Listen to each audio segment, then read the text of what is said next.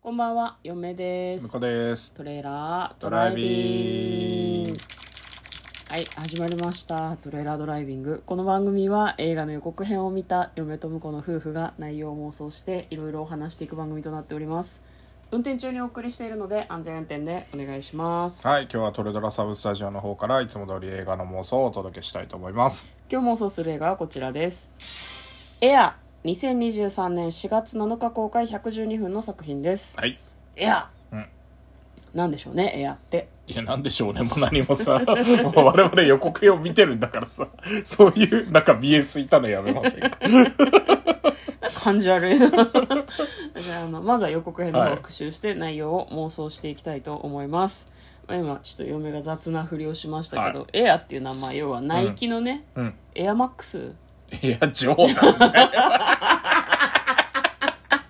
あそうかちょっと ごめんこれ後で話すけど嫁の中でなんかちょっとおかしいなっていう部分があったんだけど 解決したあそっそかうエアジョーダンかそうですよあーはーはーはーそのエアジョーダンっていうのをナイキがどういう経緯で開発したのか開発、うんうんうん発明発売したのかそしてそれがどのように人気を博していくのかでその人気が出たのはちゃんとナイキの中の人たちがいろいろ計画してやったことだったんだよね、はいっていうのが描かれた作品のようです、まあその実際ねそれを実現するためにかなり困難な道のりがあったらしくてまあその高額なライセンス料がかかったりとか予算不足とかあと全試合に罰金がかけられたりとか解雇とか面会不可とかなんかよくわかんないけどすごい大変そうだったのねで、まあ、あの舞台は1984年のナイキの本社、まあ、そこでですね開発をしているそのあれだね新しいシューズの開発をしている人が新しい商品を作れっていうふうに言われるんですねでナイキのそのバスケ部門っていうのはすごいなんか虫の息だったらしい、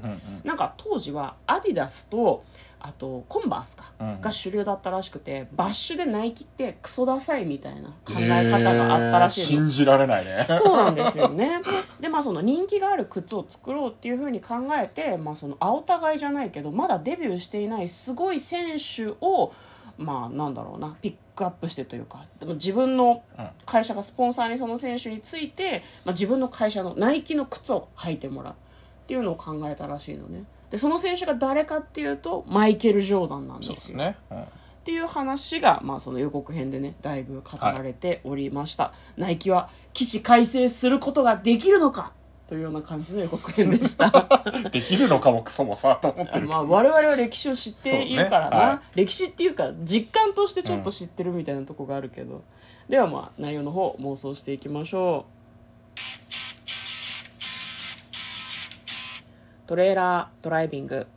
はい、まあ実話ベースの話で、まあ、ナイキのシューズがダサいとかマジでっていうふうに思うじゃんそうね今どうなんだろうねナイキってみんな履いてるのかな若い子が履いバてるスのケかちょっッとト知シュらーズないとけしてどはもうガンガン履いてるんじゃないですかやっぱりなるほどね、まあ、そこで履いてる選手が実際いるなら別にそれ自体でもう宣伝になるしね、まあでもなんか別な話で、はいあの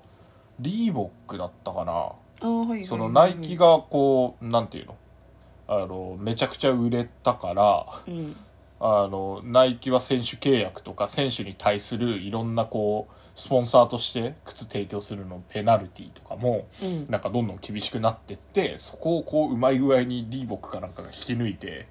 あのまたバッシュをバスケットのうんあのしで有名なあの、うんバッシュメーカーになるっていうのでまたなんかナイキが取って変わられたみたいなやつを数年前に見た気がしてえードキュメンタリー的なので、うん歴史は繰り返してたんだなっていう気がしますね、まあ競合とはそういう形でね、やっぱシェア1位とか大人気とかを狙うために他を蹴落として自分のところがこう上がるようにっていうね、まあ、やっていくよね、まあ、それがなんだろう加熱すると良くない部分もあるのかもしれないけど自分のブランドを自分たちのブランドを良くするためにまあ大事なんだろうねうん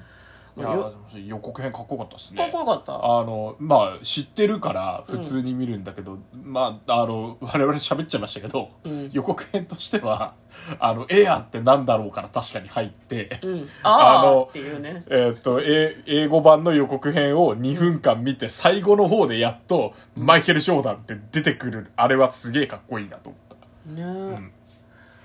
まあその84年にプロジェクトがスタートしたとして、えー我々生まれた頃ですからそうね。なんだよねでさ昔さ、あの渋谷で、はいはいえっ、とナイキのはいはいはいナイキ狩りみたいなのってあったナじイゃんキ狩りエアマックス狩りなそうそうエアマックス狩りだよね うん、でこれエアジョーダンじゃん、うん嫁はエアジョーダンが狩られたって思ってたんだけど、うんエアマックスだから、まあ、次世代の靴の方だな狩られたのうはんな、そうかな、んそうだよね、ん最初のモデルがエアジョーダンでもうごめんね詳しくないで喋ってるから違うよっていうふうに思ってたら心の中で違うよって思ってほしいんだけどねありましたよね、嫁の中でナイキの靴はなんか大人気すぎて狩られる靴っていう恐ろしい なるほどねイメージがありますはいねはいはないんかだからナイキの靴を履いて不用意に渋谷に行くと、ん路地裏でなんか脱がされるみたいはいはない靴を、エアマックスはスニーカーの方ですね、うん、あバッシュではなくスニーカーの方なんだ、はいあ詳しいですねえ多分え私が知らないだけ 多分知らないだけ どなんか怖い怖い靴だっていう、ううん危険な靴だというイメージがあったんですけど、まあ、そのくらい人気があったわけだけどえなんか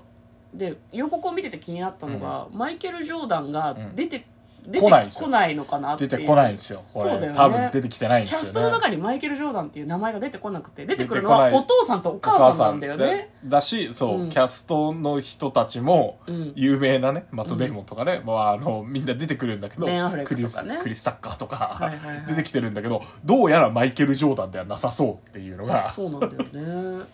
だからちょっと面白いですよね誰がやってるのかもしくはやっぱジョーダンは神様すぎてうんもうあの実際の映像を使うかもしくはジョーダンと合ってるシーンは極力排除して裏側だけをやってるのかとかすげえ気になるねまあ、あと実際靴を履いてもらった時の、キュキュキュキュキュキュキュキュキュだんだんだんだんだん足とかだけねザッとかそういう音とうかん足とかしか出てこなくて本人は出てこないのかもねそのか紙度を向こうも今言ってたけどさ、うんこう表すためにあえて出さないんだと思いそまうすよ顔とかね、んまあ、ででも あのちゃんとあれかもね、エンドロール見ると、うんあの実際の映ダ像ムがねダム、 そううんドリブルしてたりしてたのは、全部マイケル・ジョーダンだったっていうのでちゃんとマイケル・ジョーダンって出てきたらうわめっちゃかっけえなとね、試合でその実際ねエアジョーダンを履いてる、履いて活躍してるところが